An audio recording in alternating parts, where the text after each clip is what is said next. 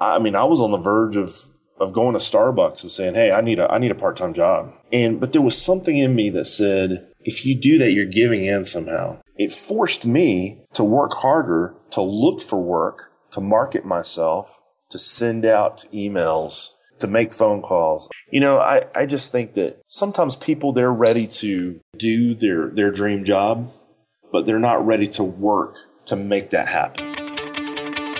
This is The Gently Mad, a show where I talk to and pick the brains of the smartest people running creative online businesses. Actually, not so much. If you're looking for that inspirational kick in the pants to help take your life and career to the next level, then this is probably not the place for you. To be perfectly honest, this podcast is about me. Hey, I'm Adam Clark and I'm your host. Thanks for listening. I do talk to people on this show, but instead of that double rainbow of success BS that you'll get in most entrepreneurial shows, we talk about failure, self doubt, and all the insecurities that we all have that keep us from doing much of anything with our lives. If that sounds like your kind of thing, then head over to avclark.com slash TGM and subscribe. Any actionable advice or helpful tips are simply a byproduct and purely unintentional.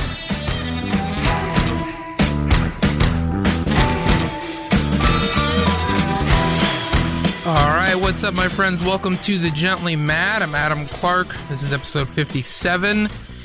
And this is kind of a special episode. It's Music Week on the Gently Mad. Music Week. I had Dan Haseltine from Jars of Clay on the show on Monday. And today I have Nate Currin from Nate Currin. He's a musician and recording artist and one of my oldest friends. I think we met when I was like 12, maybe I don't know exactly the year. Uh, the first band I was ever in was was him and I. We uh, uh, we had we had some T-shirts. We had some pretty cool T-shirts, and we had some nice album artwork. Unfortunately, we didn't really have any songs.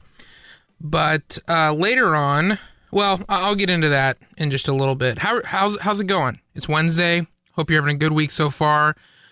A lot of new stuff happening. Um, I'm not gonna. Well, I've been teasing it for a while now. I've got this new show coming out, a lot of new stuff going on, but I'm feeling kind of excited about it. Despite my relatively good spirits at the moment, I'll be honest with you, it's been a really, really rough period. And I feel like when I started this show, I was in a certain state of mind, being really tired of a lot of the bullshit in the online business space, and that's kind of what this show came out of.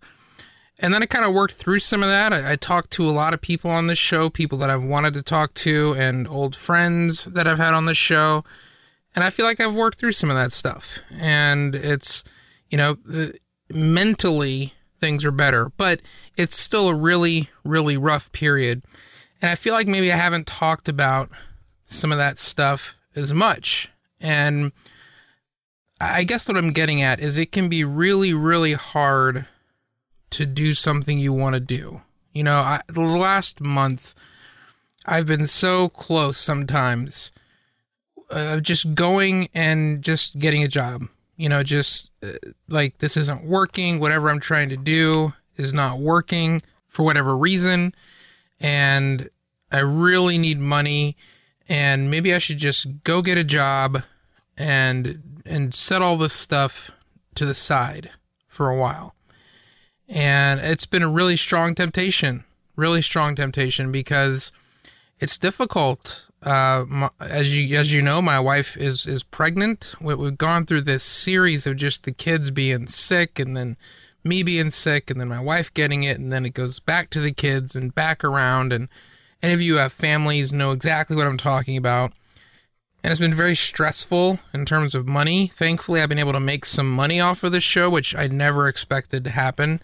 But I've been able to do a little of that and support myself somewhat there. But this whole year has just been a complete experiment. You know, I I just wanted to try some new stuff, and so I decided at the end of last year just to try it. And it's worked out for the most part. But that doesn't mean that it hasn't been incredibly stressful. I mean, there's been many times in the last few months where, I mean, just in all honesty, I get down to like 40 bucks in my checking account and bills are due. And I'm like, I have no idea how the hell I'm going to get uh, more money together, pay for this stuff. And for whatever reason, I'm, I'm always able to pull it together and, and get something and make, make do and get by and get on to the next month. But those are really, really stressful times. And it, it's very difficult to to just keep doing it month after month and going through that sort of cycle. So, some of the things I'm working on, the plans that I have, are, are, efforts to get out of that cycle. I mean, that's not freedom. That's not why any of us are doing this stuff, you know, to live in a paycheck to paycheck kind of mode. And many times it just, like I said, gets down to the, down to zero practically before more money comes in or something else happens. So I, I am feeling pretty good about stuff. I'm excited about some of the stuff that's going to happen, but I didn't want to give the impression that this has all just been super easy. Just because it's what I want to do, because this podcast was something that meant something to me and was something I really wanted to do, doesn't mean that it hasn't cost a lot. And I don't mean just in terms of money. It's cost a lot in terms of just uh, stress and and maybe a little bit of mental well-being. But despite that, I think it's been worth it. You know, at least I am doing what I want to do. And I'm getting up every morning and choosing how I want to spend my time.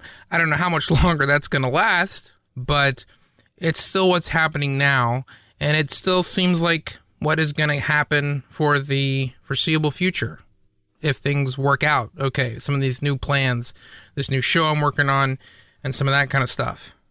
And it's going to be happening soon. I, have got some announcements about this show and stuff that I'm going to be talking about next week. But hope you're having a good Wednesday, a good week so far. It's almost the end of April, which means my kids get out of school soon, uh, about a month from now. Looking forward to that. It's gearing up for some fun times, shall we say.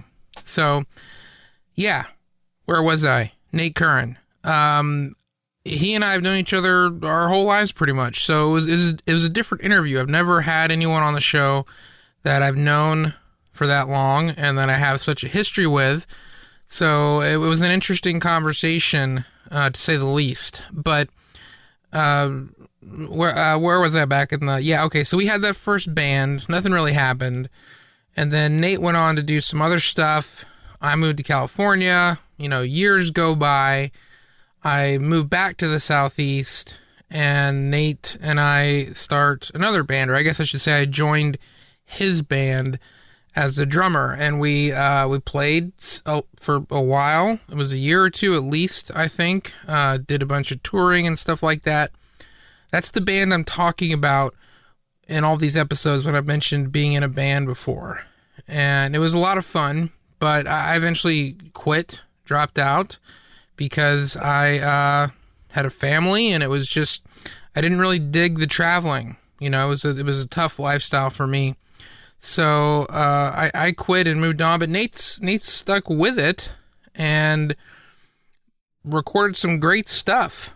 Um, his last couple albums have been really some of my favorite albums, and I was excited to get him on the show.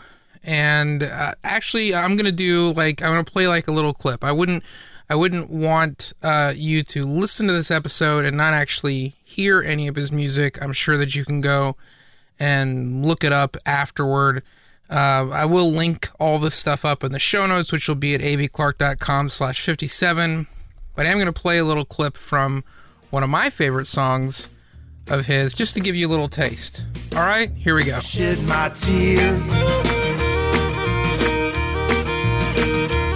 Change my ways. In a country church.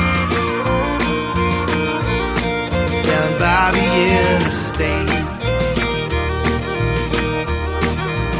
I set the bottle down. Pick the Bible up. hold you down. Then you feel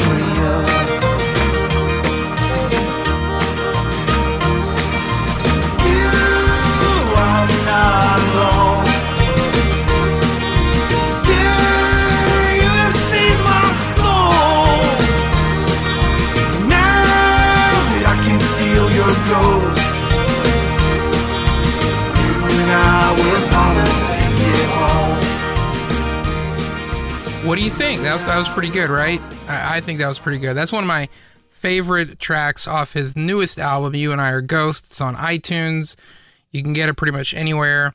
I encourage you to go check that stuff out. So, as I said, it was a little bit of an interesting interview, given that Nate and I have such a history together.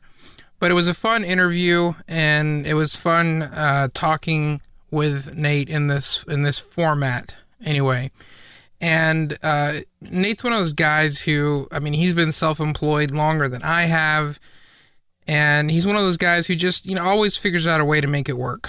You know, whether it's uh, web design stuff to pay the bills when music isn't cutting it, or you know, going all in on the music stuff when it is working. You know, he just always figures out a way to make it happen, and I've always admired that that ability to do that. And we talked a bit about that in this conversation. So I think you're going to like it. It's a little bit different, but I had a fun time doing it, and I know Nate did as well. So we're going to get right to that. I'll be back in just a minute after this brief word from our sponsor.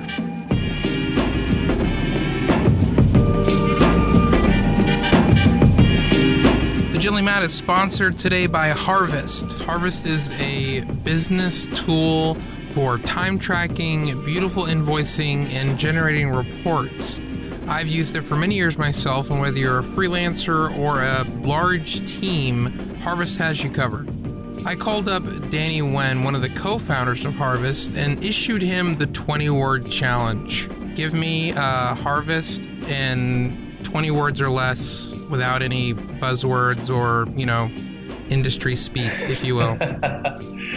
I'll, I'll try my best. You know, it's uh, it's been a while since I've been doing this, but um, okay. So Harvest uh, at, at its core is a time tracking and invoicing, and now time planning application. So uh, we help. Um, anyone in professional services, uh, people in consulting and design and development, uh, really get a hold of their business, know where their time is going, and also bill for their time and get paid for it. So, in a nutshell, that's that's kind of what we do. Cool. Except that was like 100 words. So. I told you it's been a while, man. That's okay. That's okay. Okay, so maybe Harvest can't be summed up in 20 words, but it's an amazing tool, and it's probably the number one thing I could not live without in my business. If I had to cancel any of the handful of monthly services that I use, Harvest would be the last one to go. I love it. I use it almost every single day. And as a designer, it's a delight, an absolute delight to use. So go to getharvest.com and sign up. Your first month is already free, and you can get 50% off your second month by using the promo code TGM. Again, that's getharvest.com, and thanks to them for sponsoring the Gently Mad.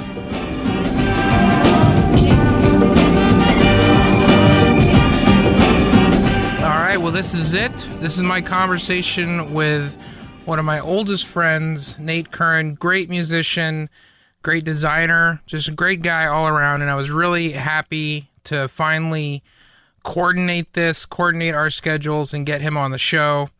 So let's get to it. Here's my conversation with Nate Currin.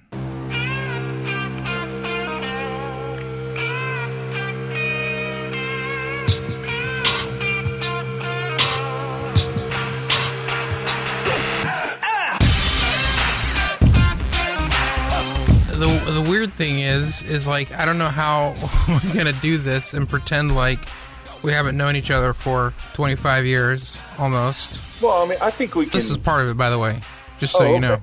Okay. Well, here we go. Uh, yeah. So this is the first time I've had anyone on the show that I've known my whole life. So it's kind of weird. Like I don't know exactly. Uh, you know, hopefully it's not gonna be too like inside baseball. You know, inner jokes, whatever. Did I just say baseball? Did I just make a sports reference?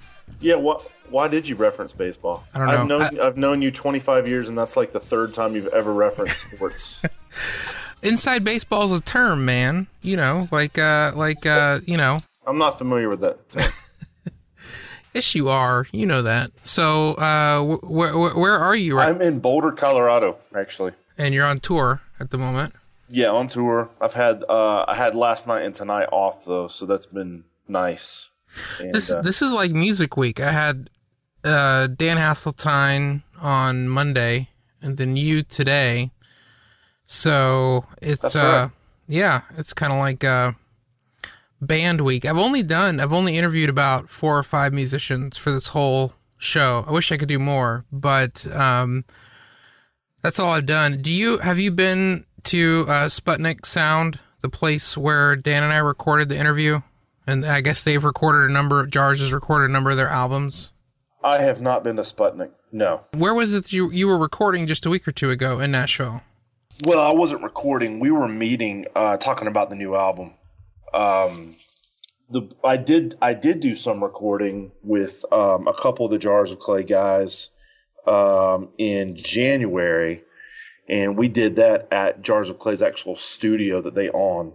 Um, Oh, okay, yeah. The one Gray, Gray Matters. They kind of affectionately refer to it as the Jar Hole, but it's over there, um, kind Yeah, of uh, Fairgrounds. Dan Dan called it the the um Brown Recluse Refuge.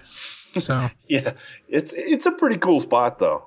yeah. It's a, it's a neat little studio. Yeah, so this is like I mean, for for people listening, like I said, I I've never had someone on the show that I've known my whole life. and we've actually toured together in the past, and so um, uh, and we have similar uh, backgrounds in terms of doing, you know, being self-employed and doing web work and and kind of pursuing other things on the side. So you're you're doing, you know, freelance client web stuff sort of as the day job to fund the music stuff, right? Right. Yeah. Yeah, I was gonna say, man, you, you probably never had anyone on the show that you've had so much in common with. and literally you could have just interviewed yourself today and it would have been probably pretty close to I mean, pretty much. Yeah. I mean, I don't even remember when I, I think we met when I was like 12. So it, it's, Yeah. it's definitely, it's been a long, so yeah, it's, it's weird. I don't know. I, I, don't know exactly, you know, never done this before in this, uh, situation, but, um, but anyway, so you're a musician and, you know, you've released a number of albums. Some of them I was involved with, most of them you've just done on your own but uh you know you've been doing it for a long time now i mean it's been man, like 10 years i think the music almost, stuff almost 10 years, yeah. yeah so and some of those albums were kickstarter funded most of them you just kind of paid for yourself and so i i guess i'm curious i don't know like uh, we, we talk regularly anyway but uh, what, what do you consider yourself you know when people ask you what you do uh, is it musician stuff or is it uh, business web stuff Well, you know, that's and that's that's a good question and an interesting question because I do I you know, I get asked that all the time and I I usually um lead with I'm a musician because I think um I make money doing both and I'm passionate and enjoy doing both. Um but I would say music is my number one passion and it's my um you know, uh, well, I just put it this way: if the dream musician job opened up today and the dream design job, and I had to choose between one or the other, I would go the music route. yeah So that's sort of What would know. the dream music job, as you just said, uh, even though it probably wouldn't be a job, but what would the Right. dream music music situation look like? well, you know, and I mean, that's so hard to it's so hard to quantify because I I feel like I'm doing it already on just on a you know on a on a smaller scale. You know, I'm I'm touring. I'm on tour right now. I'm playing three or four nights a week, sometimes more than that. Um, I'm getting to see the you know see the country. I, I hiked into the Rocky Mountains today earlier. Took some amazing photos. Um, tomorrow night I'll play in Colorado Springs and then in Denver this weekend. Like it's just a I can't complain. Like I mean I'm doing I'm doing what I love and I'm doing Yeah. what what I dreamed about doing 10 years ago. I'm doing it now. But I guess even on a larger scale, you know, if if the opportunity opened up to to tour with an even larger act, someone that I respect and do a 30 or 40 city tour um or you know play some some of the giant festivals that I've always envisioned of you know being on a stage at you know like a, a Bonnaroo or a Lollapalooza or something. Right. um, you know those types of things you know if those opportunities opened up if if Adam Duritz called me tomorrow from Counting Crows and said hey dude we want you to tour with us for for two straight months I I would quickly drop anything else in my life and hop on that tour you know? Well, yeah, yeah, but I mean, like I said, it's it's you know, and this is the last time I'll say it. I, I feel like I don't want to qualify every everything we say, but you know, um, you and I know each other pretty well, so. Uh, but still, that given the case, or that being the case, um, you know, what would, you know, I, I know that it's not going perfectly necessarily the way you would like it to go. So, I mean, like, what would it be? What what would be different about it if you could just sort of, you know, magic wand? Uh, it, it is what you want it to be. Well, you know, I think, you know, I think the biggest thing, I think the the thing that comes to mind first and foremost is um, the opportunity to be exposed to more people. Like right now, you know, I would say my average show, you know, night in and night out in a in a random city, I probably play for fifty to sixty people. Yeah. Um, you know, some nights it's 30, some nights it's 100 or 150, or occasionally two or three or 400. But usually, you know, it's probably in that 50, 60, 75 person or small venues. Um, if I had the opportunity to play for 500 people a night rather than 50 people a night, um, that would be one of the, I, I think, one of the most giant steps I could possibly take at this point. Because as you know, I mean, you know, you, it that doesn't seem huge, but when you multiply that by a hundred shows a year, Yeah. you know, that's you know, that's a hundred times a hundred. You know, that's Yeah, that's a totally. lot more people. You know. Yeah, so- well, but I mean, so uh, having more people, like, what what is that? I guess sort of what's what's the um, end game there? Is it just that more people means that you could make enough money from the music stuff to do that full time, or is it part of just being?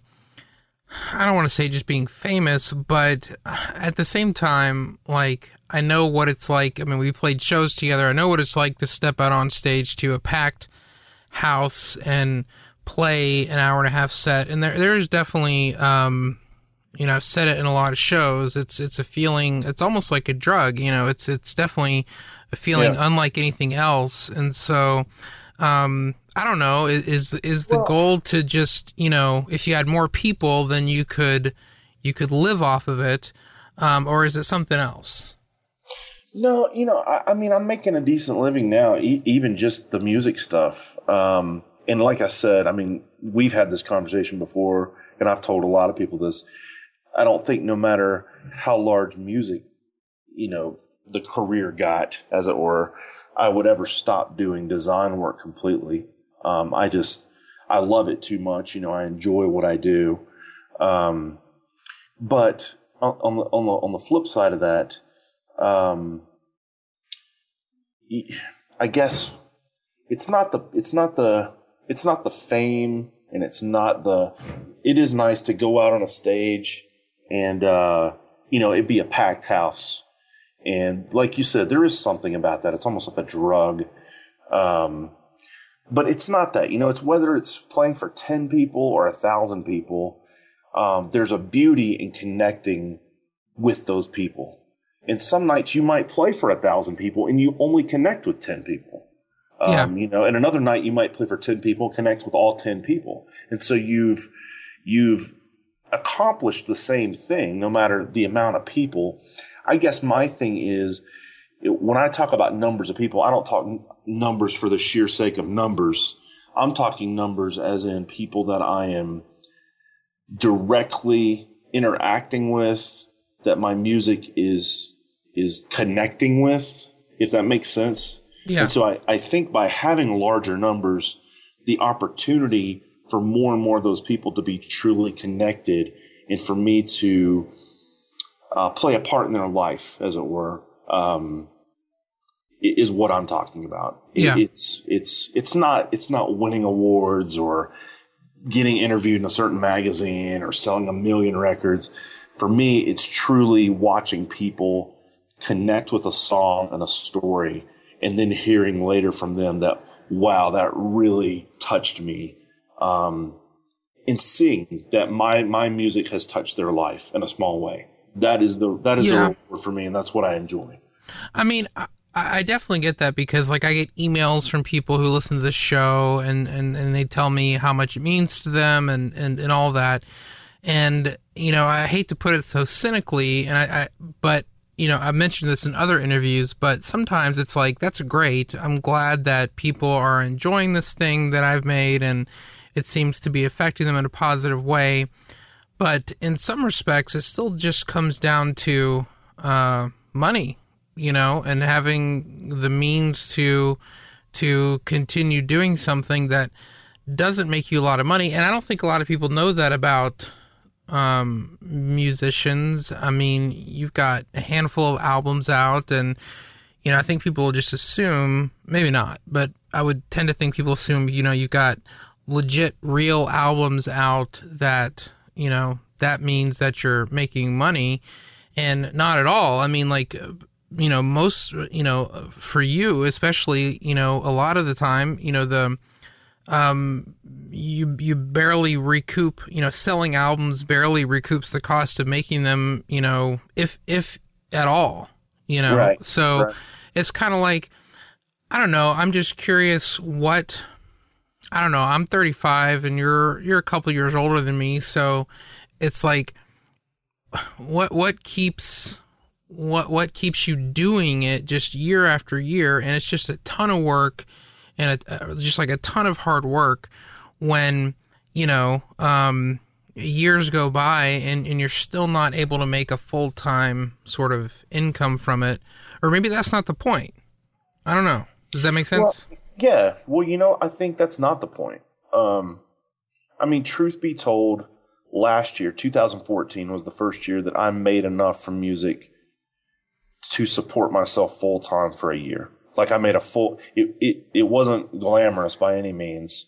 Um, and it wasn't like I was raking in the dough, but 2014, I could have supported myself and lived off everything I made from music yeah um, that was the first year after eight eight or nine years of doing music. yeah Um, however, if someone told me tomorrow that I would never make another dime, that I had to go play shows for free and I had to give away albums and I would not make any money from music. Um, obviously, I would have to scale back because I would have to do other work to live, but I would not stop playing music. I would continue to play shows um, because money is not the point. Money is money is a necessary evil, I think, in my mind. Um, but it's not it's not the end game. I'm not in this for the money by any. I don't I don't know that very few musicians are, are in it for the money really, um, unless Yeah, you're on but some I've—I I- scale. But yeah, I've always wondered that though. Like seriously though, if you knew that it was never going to take off to the point where you could I mean, most people when they start a side business or go work for themselves or whatever, I mean, that's obviously the goal is that this can provide a living for them and it's not just a side project. But, you know, if it if it let's just say it always was like you said it was always going to be a side project. I was never going to make enough money for you to quit doing other things and just be able to do this. You're saying that you would still do it. Yeah, absolutely. Yeah. And I mean, Yeah. I think, I think, I think I've told you this story before, but, but for the sake of the listeners, I, like last summer, you know, I was in Atlanta. Um, I had a couple weeks off. I was hanging out with some friends. We were at a bar playing some pool, and a girl walked in that I did not know, walked over to me, and began to cry, asking me if I was Nate Currin, and I said yes, and, and she started crying and started sharing with me all this stuff in her life. Her uncle had just died. Her boyfriend had broke up with her.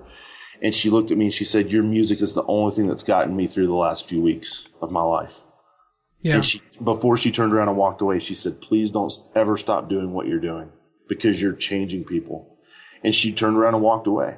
And it's those little things like that that keep me Yeah. doing what I'm doing because I love that. I love the fact that people, whether in good times or bad times or what, they're they go to my music as a place maybe of refuge or support, um, and the lyrics minister to them in some way. And so that's that is why I do what I do. That's one reason. Another reason is that I just simply love playing music. yeah. I mean, and that's you know, if it were nothing else, it would just be a big hobby, you know?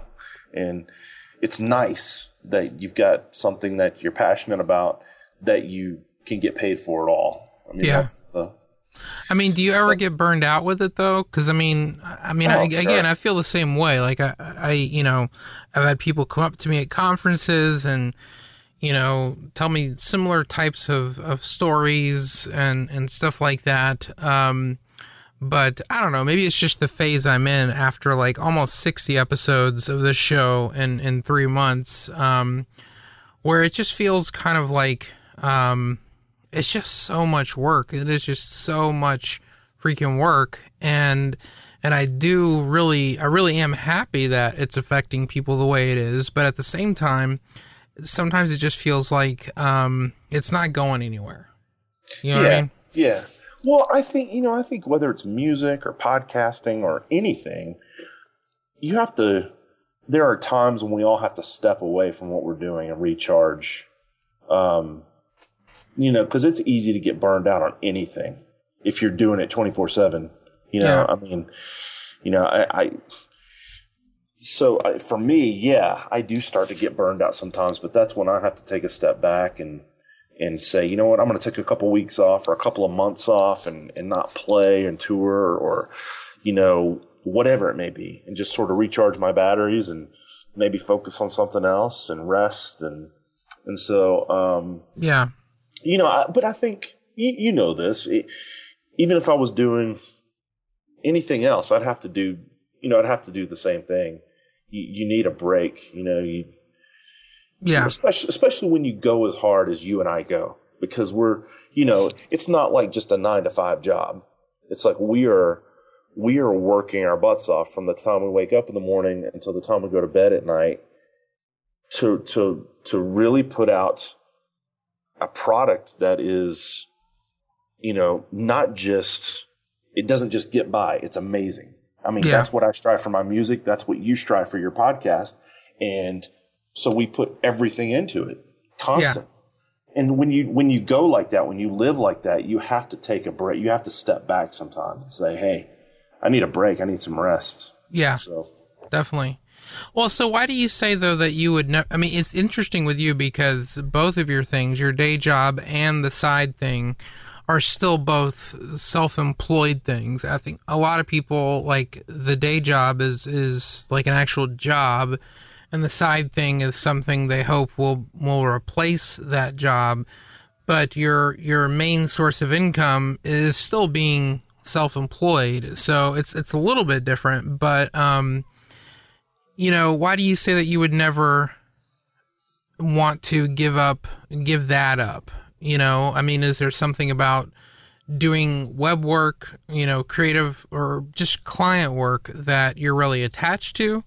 Um, Yeah, you know, I could I could foresee at some point certainly giving up the whole dealing with clients and you know taking phone calls and all that kind of stuff. But as far as like giving up design as a whole, even if it was just for myself, you know? Yeah. Even if it was just designing posters for my music or t shirts or my album covers or whatever it is. Like, I just, I don't think I would ever come to a point where I would completely give up all design. Like, because I just, it's another passion of mine, you know? Um, But you would give up the client work though, part of it. y- yeah, I think, I think I could, I think I could get by without that. Yeah. At least for the most part, you know? so what makes it where you you know have you ever I don't know it's like sometimes in my head I think okay by by a certain date if this thing isn't panning out if it's not doing what I want it to do then I'll have to figure something else out you know um have you ever thought that way with with either of these things or are you just okay with you know uh, the balance that it is you know that you make some money from being a musician it's not quite enough to live on full time and you supplement that with other things and that's okay and you're okay with it being that way Yeah, and I'm fine with that. You know, I don't mind the balance. And I go through, you know, I go through phases where I'm touring a bunch and really focusing on music, and that's making more money, and I'm hardly doing any design work.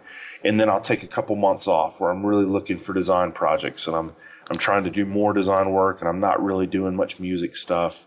So um, it certainly is, you know, cyclical in a way.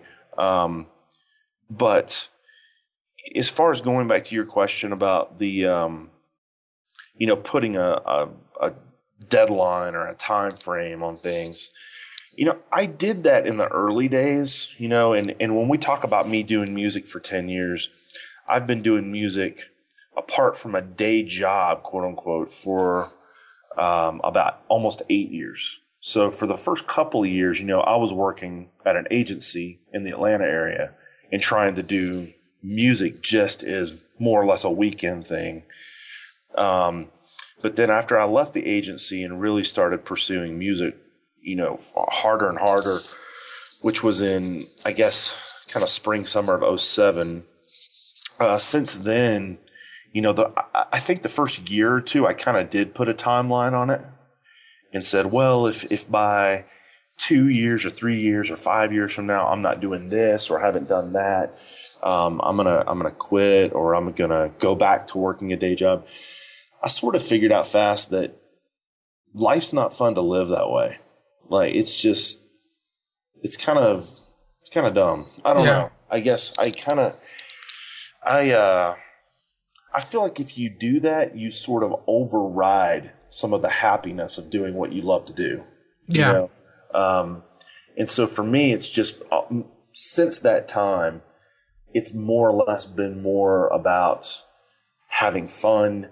Granted, I know you have to make money, and so one way or another, I have to make some money. But um, you know, I've I've set goals, but they've been more. I would say more and more they've been realistic goals, and not. You know, when I first started, it was I want to, you know, I want to be famous. I want to, I want to play on TV. You know, I want to do this. I Yeah. want to, I want to win a Grammy. I want to win. I want to do all these things. Unrealistic goals for someone who's just quit their job to do music. You know. yeah Um, now my goals from day to day, month to month, year to year, goals like I want to put out this new album. You know, I want to sell a thousand copies of it. I want to sell five thousand copies of it. I Yeah. want to, you know, I want to reach out to this musician and, and potentially open for them. And and then I have, you know, um, so things that are things that are a lot more realistic from month to month. Um, it's it's nice to set big goals as well, obviously, but um, but I think if you if you focus on the the intermediate goals and not the giant goal, um, you you tend to you know you you see fulfillment in the short Yeah. term. Um, you know, every month or six months or whatever, you know, you're seeing things come come to fruition that you've that has been a goal, and so it keeps you pressing on. yeah Um, and it's not like you've set some lifetime goal, and every year that goes by, you just get more and more defeated because you don't feel like you're meeting that, you know, that expectation. So um, yeah I think it's important to start to have big goals, but also to really set small goals as well that you can really see, you know, that you can Yeah. measure out in steps. Um, I think that's no matter what you do, I think that's super important. Yeah. Well, you know, you said last, I don't know like how much money specifically, but like last year you made enough where you, you could potentially live full time off of it.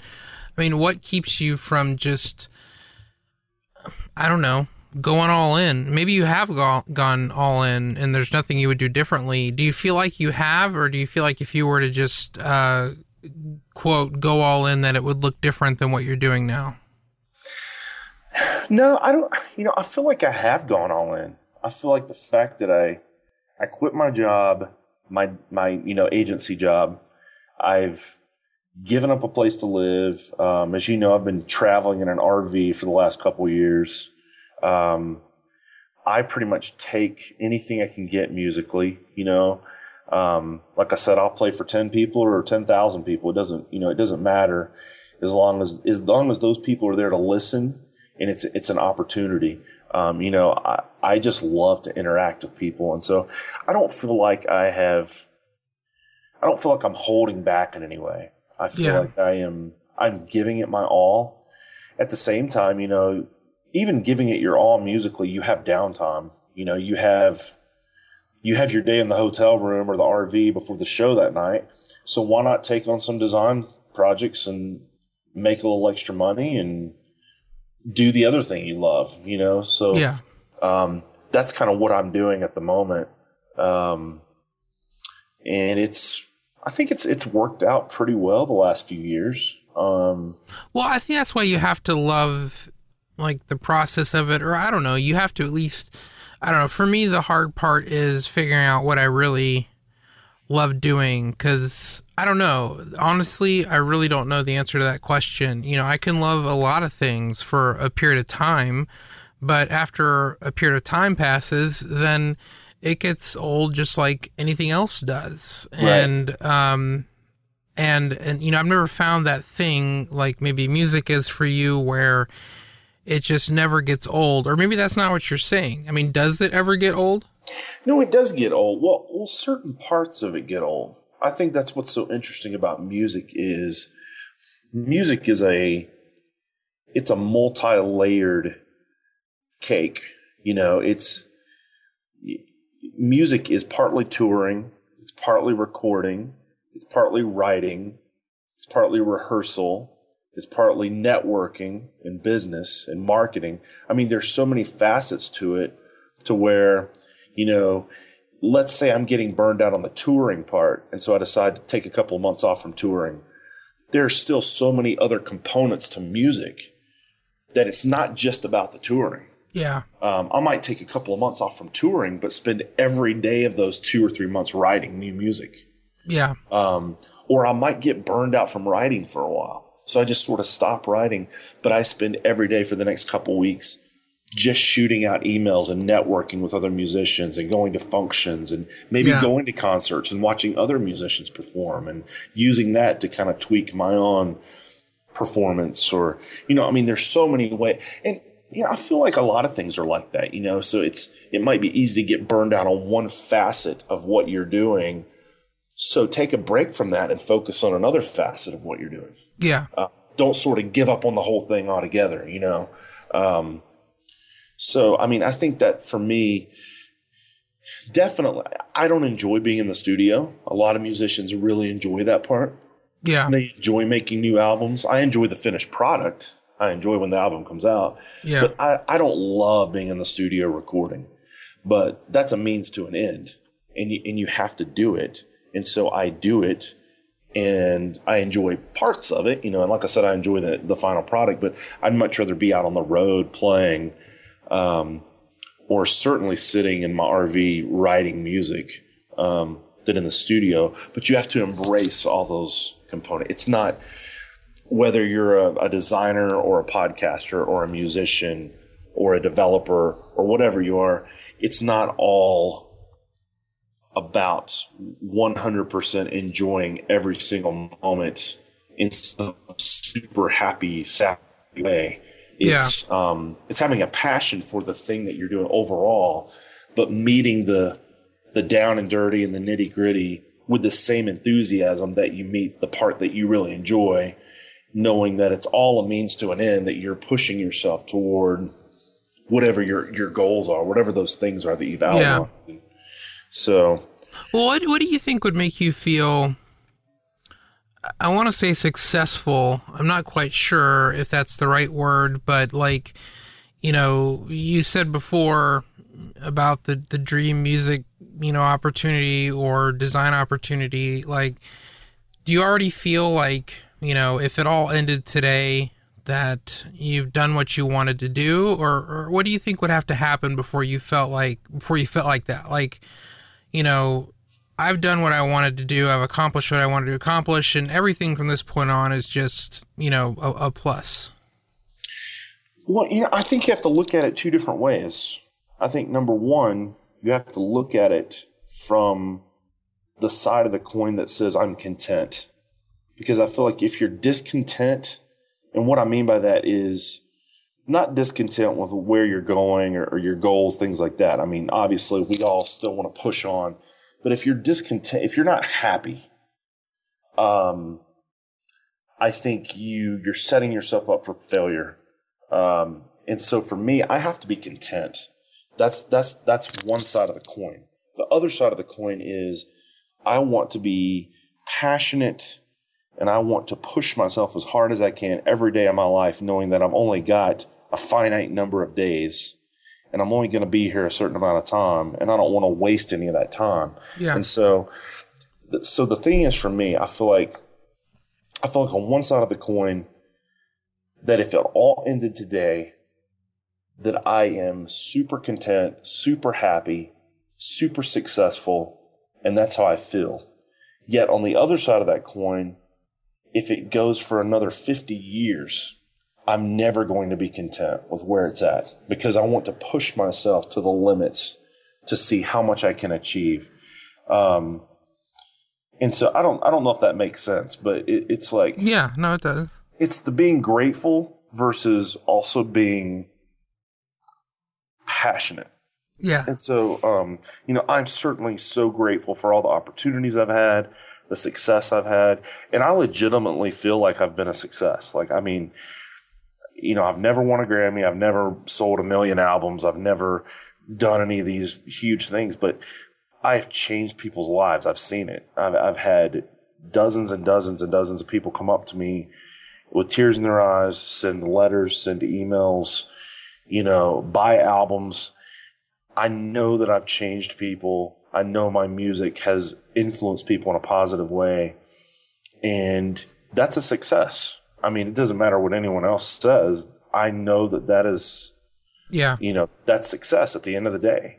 Um, and if you're looking at success just in terms of numbers, even numbers, I mean, I- won't go into the exact numbers, but I've played, you know, I've played over 500 shows the last eight years. I've I've toured over a million miles. I've sold thousands and thousands of albums.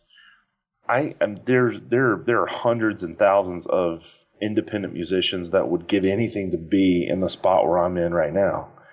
yeah. And- no, I'm, and that's that's interesting know- because I get that, and I'm in the same.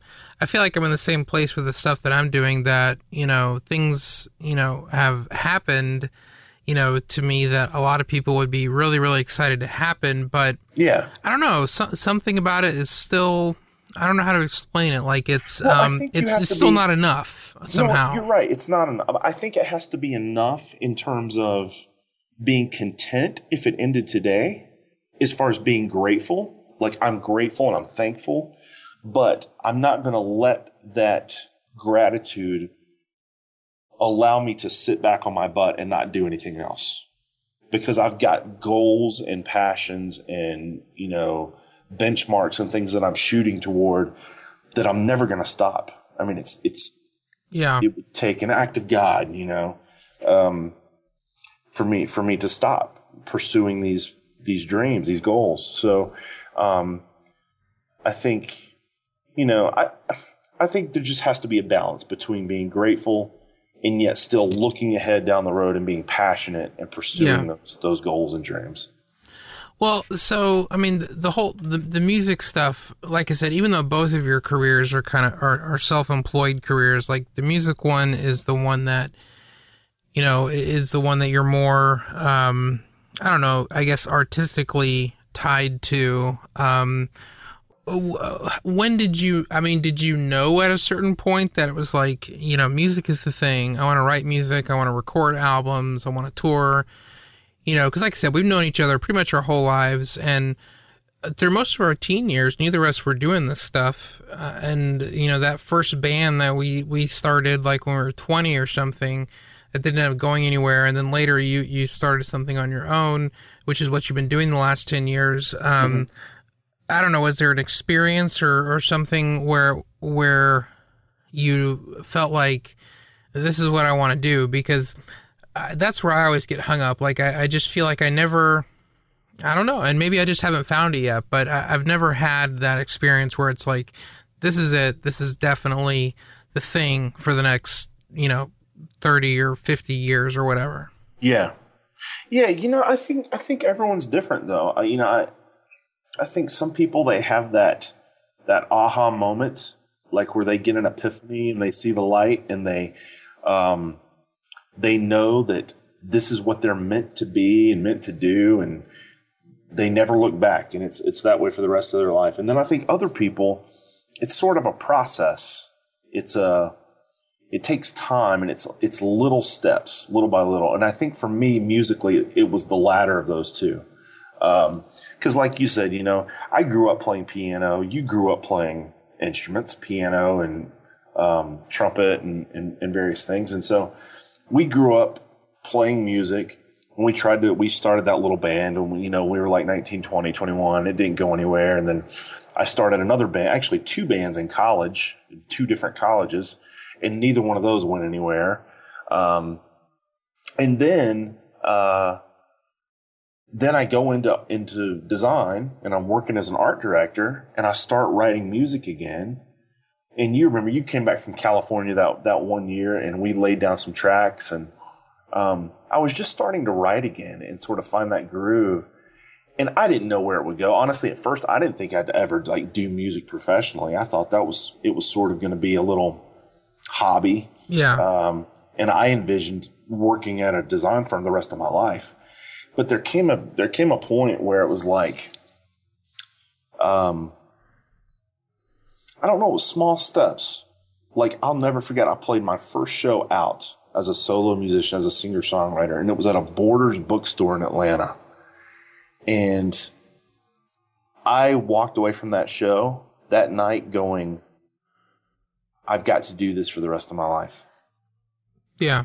like I there was something like it wasn't very big. I mean, there were probably like 30 all my friends came out, but there were probably like 30 or 35 people there to see me that sat there and listened to my stories and listened to my songs and um but I walked away from that with like this high.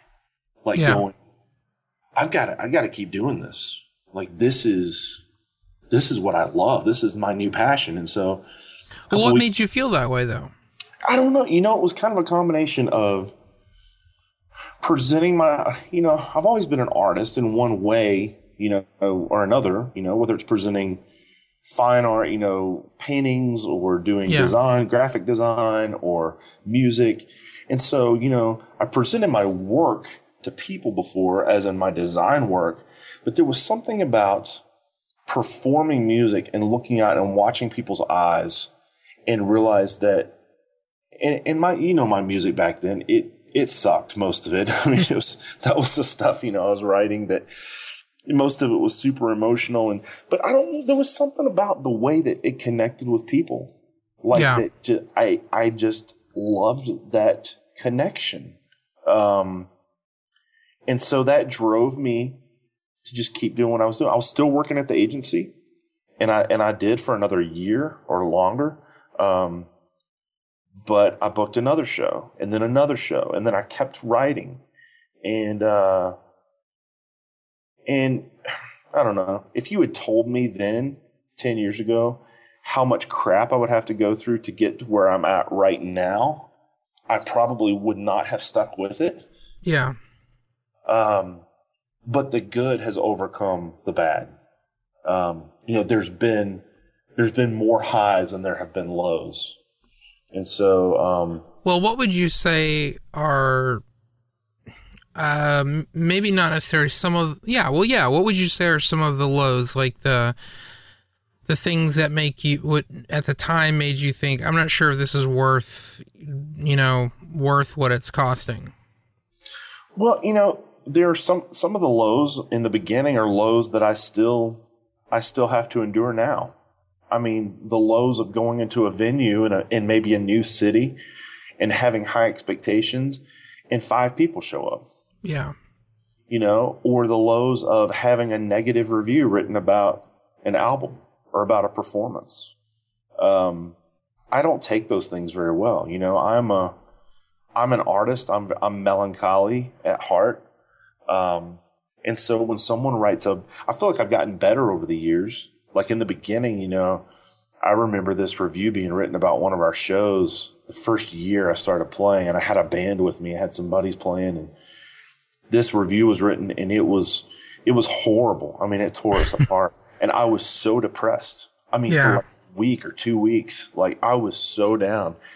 And who cares? It was just one person's opinion. Yeah. Um, and and the fact is, we probably did suck. It probably was it probably was terrible, but you can't let those things get you down. I mean, those and those are the lows. Those are the you know and, and, and, and I still have them. You know, expectations are a, a funny thing. Sometimes they're met, and sometimes the, you know they go above and beyond what you think they're going to be, and then other times expectations are just not met, and that's going to happen in life, no matter what you're doing. yeah And it's easy when you don't have your expectations fulfilled in anything to get under the cloud and get depressed. And um, yeah and Well, so how, how do you get out of that though? You know, I find myself getting into that, and it just it's hard to get out of. But so, what what makes you just um what makes you keep and and maybe it is just that you've found the thing for you, the thing that you really love to do, and as you said, you'll just keep doing it whether or not it ever makes you um enough money to do full time or not. But um if that's if that's not it wh- wh- what is it that keeps you uh, keep working at it when you know years go by and uh, like like we said before you know nothing seems to be you know happening Well, you know, and, and that's the thing. I, I there's never been a point like an extended period of time where I felt like nothing was happening. yeah There there have been small periods of time where I felt stagnant, like I was sort of hadn't moved, or maybe a, something low would happen. But then it's always like within a few days or a week or two at the most, something good will happen that sort of changes my whole perspective. yeah Um, and so I think it's learning not to focus on those on that negative, at least in the small in the short term, like because bad things are going to happen. yeah Um, you know, you're going to have a bad night or a bad day, but don't let that bad day turn into a bad week. You know, or Right. don't let that bad week turn into a bad month. You know, keep keep the the dark times short and keep the happy times long.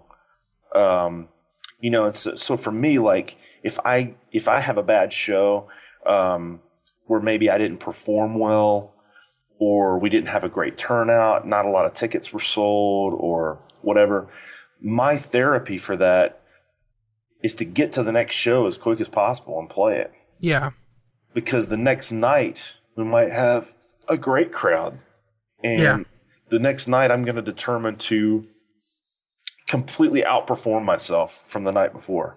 And so I think the therapy for for a bad, you know, a bad experience or a bad review or you know, a bad night is to push yourself to the next the next one that much quicker. Yeah. Determine, hey, I'm going to overcome. Last night's going to be a distant memory.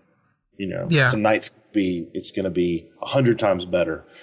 Um, yeah So at least for me, that's worked, especially in the music. You know, in the, in the you know in the music arena. So What Um, do you do? Uh, do you ever reach a point where you feel like you just don't have anything to say anymore? You know, like maybe you said it and it's you know it's done.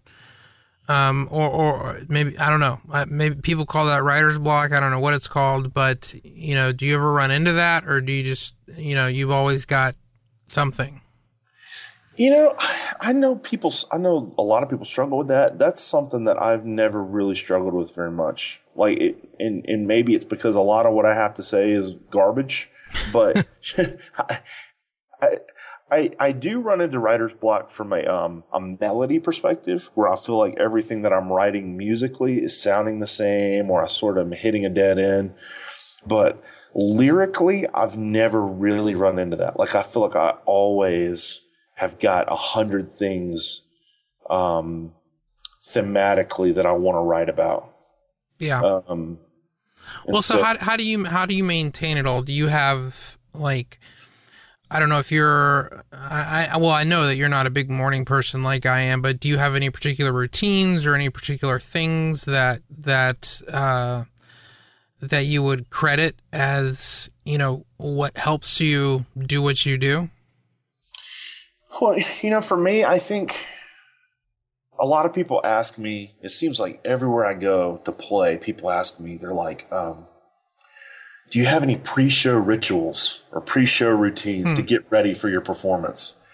And my answer has always been, "My pre-show ritual is to not have any rituals."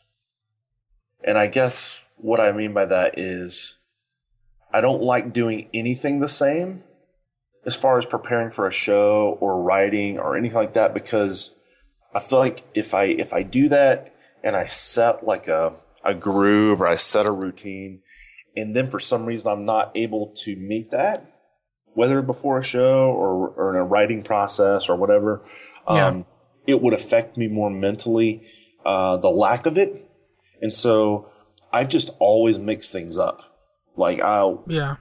One night I might sit in a room by myself 30 minutes before I go on stage to play. And the next night I'm going, I'm taking a walk down the block and I'm walking a couple blocks. And, and the next night I'm out interacting with people right into the moment I step on stage.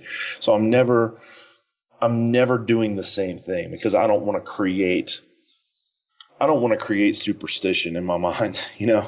Um, yeah. I just want to, I know what I need to do. I know I need to be passionate about doing it. And so I just want to get up and do it.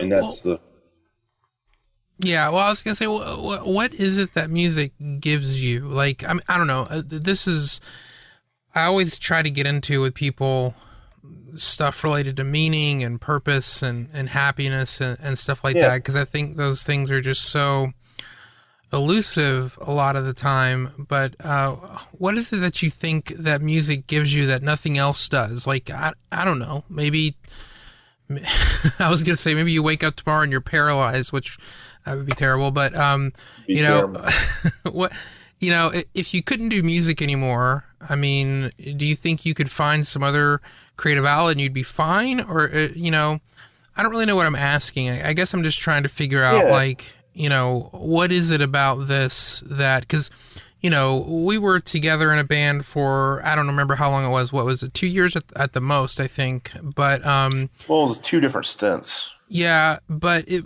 it was just um for me like I love performing on stage, but I didn't like anything else about it really. Definitely hated the traveling, you know, didn't really uh like much except for the performing stage and that's just because that's the fun part, but um um I don't know. Yeah, what what is it what do, do you get some sort of sense of meaning or purpose out of out of writing and recording albums and, and, and touring or, or do you think you could get that from if you couldn't do music anymore maybe you just focus on painting and you could get that from that does, does that make sense Yeah, yeah, it does. I, you know, and, I guess the short answer is I don't know.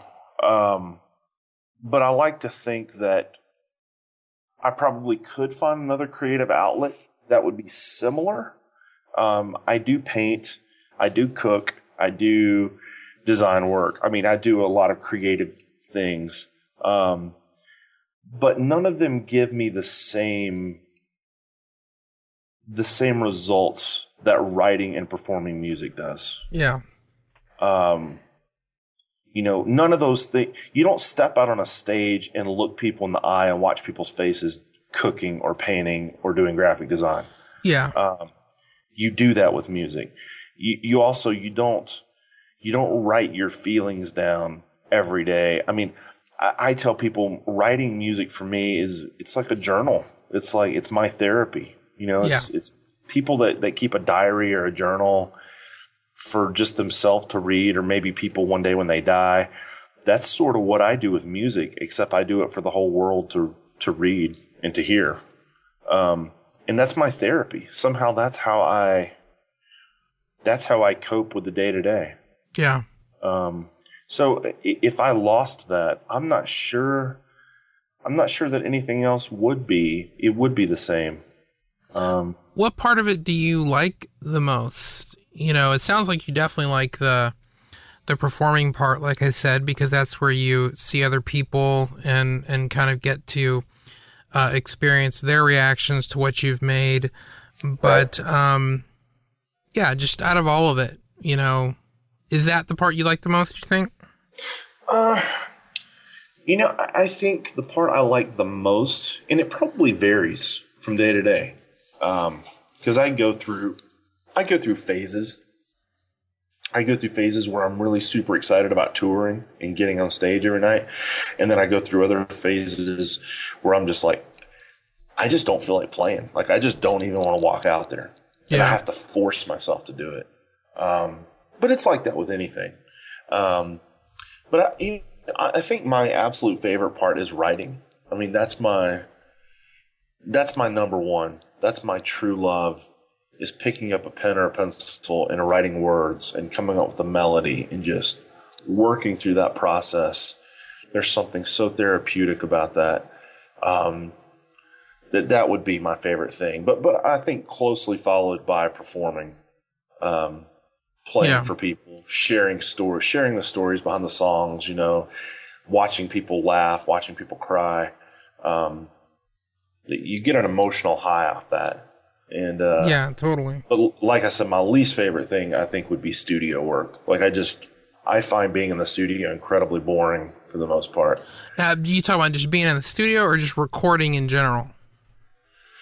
Well, both uh, recording, rehearsals, anything where you're just sort of going through the motions of preparing for something else. Like a rehearsal is a, you need it to get better. You need it to prepare for your live show, but there's something so fake and artificial about a rehearsal. Or Yeah. like I don't know. It's just some No, I know what you dig it. mean. They Yeah. love it. It- Some people love being in the studio and recording new songs and the production and the engineering and all that. And I just, I sort of sit there and just space out half the time and stare at the wall. Yeah. I'm like, I can't wait to get back on stage and, and look at real people. And so, um, Yeah. yeah. Well, how do you? Pr- I mean, one thing, um, an earlier episode I had with Seth Godin, and he was talking about practicing, and I'd never really thought about, you know, with music or you know, being a drummer or whatever, you know, practice is part of it. But you know, um, how do you intentionally get better? You know, which is kind of the same thing as asking how you practice, but how do you practice things that aren't you know, strictly related to okay, I'm I'm, I'm gonna work on vocals or guitar or whatever. You know, I mean, how how do you how do you like? Is there anything you do that you that you would consider, you know, um, just like going to the gym? You know, this is stuff that you do and Yeah. you have to do it to, to continue getting better. Well, you know, for me, like a couple years ago, I signed up for opera lessons. Um, and and I did I did voice vocal lessons for like maybe maybe ten months to a year, and it was all focusing on more of the opera singing side of things hmm and it was just to help strengthen my voice, learn breathing exercises. Um, I think it really helped me. Um, but it's something that I wasn't super excited about doing, but I did it because I felt like I needed it. But even then, it's easy to get out on stage and forget every single thing you've been taught. Yeah. You could sit you could sit in lessons for a year and walk out and play your first show and nerves would overtake your memory would overtake everything and you could completely butcher your performance. And Yeah. so I find that there's no better way to practice or to get better for a live show than by playing a live show. yeah. And so for me, I look at every performance as not just a performance for that night and for that crowd, but it's a chance to get better for the next night, Yeah. the next week, or, or next year's tour. Um, every time I get a chance to play live and play in front of people, I am preparing myself and I am rehearsing um, and getting better. I mean, that's Yeah. you can't help but get better when you play in front of a live crowd. Um, and so I think, at least for me, at least musically, um, that's sort of the best thing you can do. Yeah. Uh, you know, to tweak and, and, and better your performance is just perform. Well, one one thing I'm curious about is like, you know, for a lot of people listening, I think, and myself included at various stages, it's, you know, whatever the thing is that you want to do. Um, first of all, it never seems like there's a right time to do it, but, you know, how do you, how do you get from, you know, having a job and doing something that maybe you're not really excited about to actually doing the thing you want to do and make a living from it. And I know like the whole point like you've been talking about is like you're still not making I mean you're making money for sure, but if you were to just do that, it'd be really tight. So um it's it's not even like you necessarily have reached a point where you could let everything else go. But um but I don't know what are what are what are those first steps that you took, you know, to to start doing what you want to do and see if it if it could work. Well, the first thing that comes to mind, I think the first thing anybody has to do, um, whether it's music related or business, you know, you know, marketing, whatever it is in, in business, um, is you have to be willing to take some risk. I mean, that's that's the first thing that comes to my mind. Is you know, I walked in one day and I quit my job at the Yeah. agency, making good money with a house payment and a car payment and and credit card debt and you know a host of other things. Um, it was a big risk for me to just go in and quit and just say, "Hey, I'm going to try to do music full time." Um, now, granted, I had spent months, per, a couple of months, preparing for that day. Yeah. Um, you know, I had I had gathered a couple of design clients. I had saved a little bit of money. Um, I had booked some gigs in advance. You know, it wasn't like one day I just up and decided, and that afternoon I walked in and said, "Screw everything." You know, I'm. Yeah. not- you know, you have you have to make preparation, but but I think people you can't be afraid to take a risk. Um, yeah. because the risk takers are the ones in the ends that the ones in the end that that succeed. I mean, because at some point, um, whether it's quitting a job or moving to a new place or taking out that loan to start that new business or whatever it is, there's risk involved. And, and if you're not afraid of those risks, or if you embrace the, I mean, all the, all those risks are going to come with some sort of fears, but if you embrace the risk as the possibility of what could be, um, I think in the end, as long as you're smart about the risk, in the end, those are the people that truly succeed and, and, and find their, you know, Yeah. find that their passions become more than just a, a passion, more than just a dream. They can become a, a reality. Do you think that is what has another another way of asking that question is like what's kept you from just saying, "Okay, I'm just going to go get a job again" or something? You know, is is it the tolerance for risk um or what? I think it's a couple things. I think part of it, honestly, is pride. I think I've been saying for so long that I'm never getting another nine to five, no matter what, that I'm never going back to that lifestyle, that I'm doing what I'm doing, that nothing's going to stop me.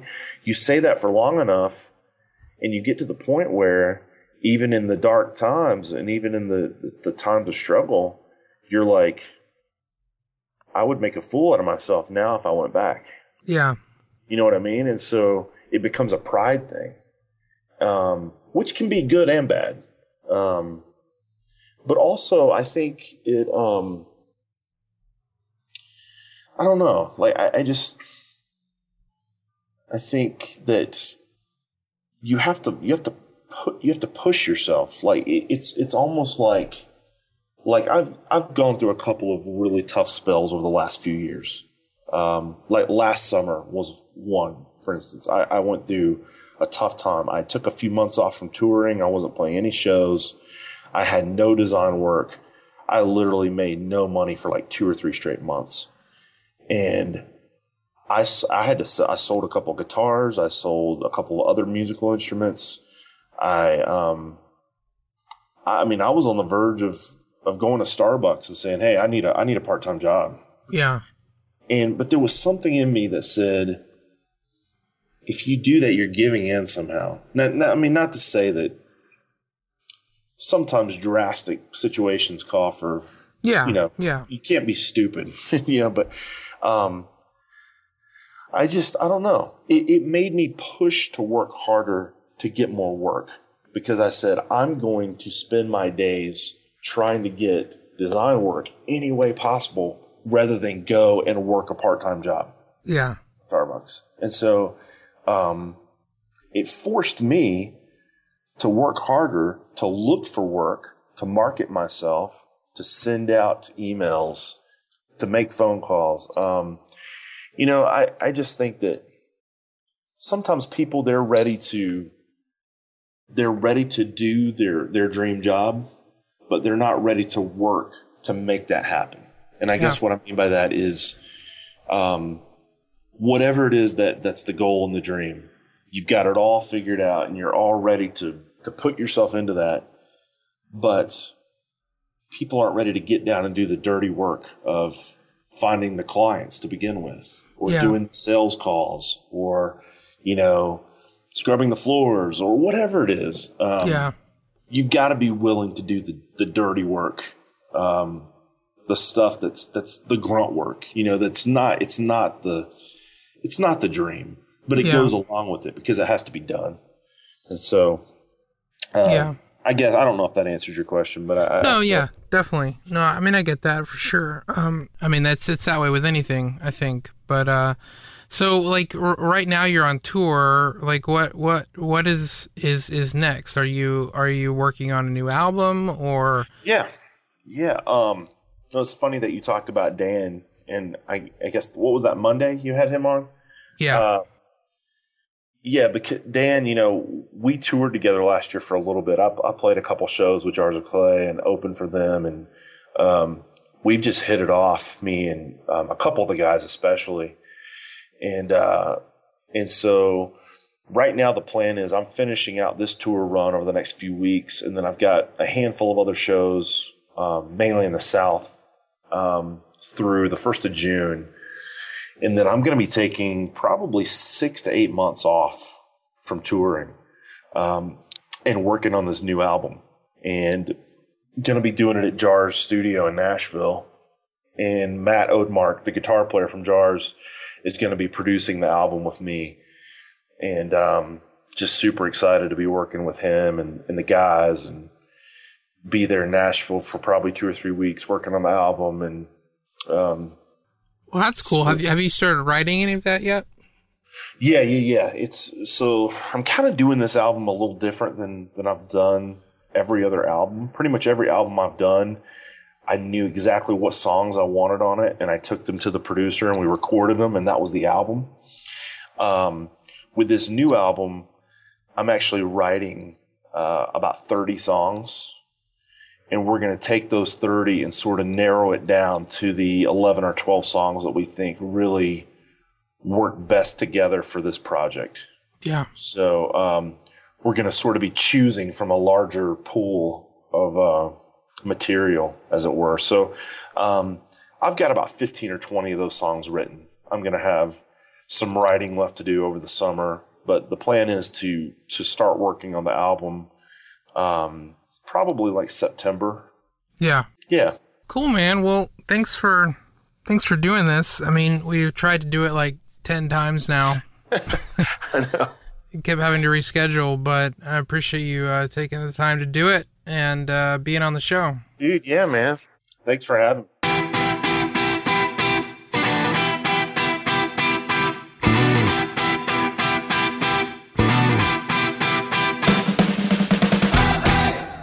Well, that's it. That's the show. Thanks for listening. Thanks to Nate for coming on the show, and thanks to Harvest for sponsoring the episode. And I just said it, but thank you for listening to this show.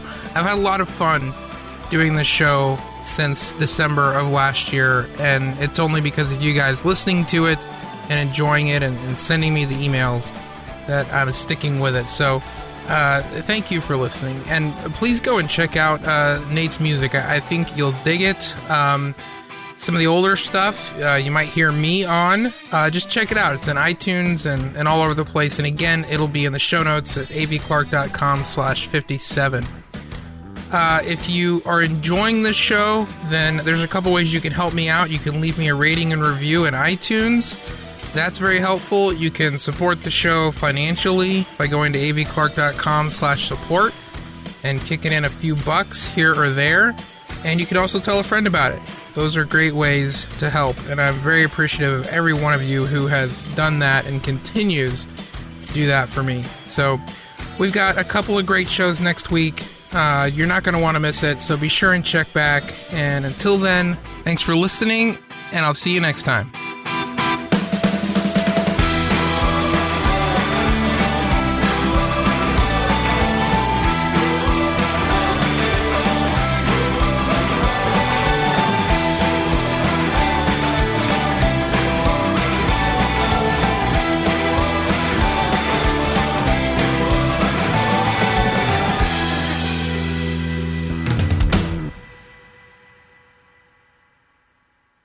I don't know, I'm sort of just an old guy with a big tongue. That's I'm just a big old tongue old man. That's all that is. Um, that's sort of how many words am I at?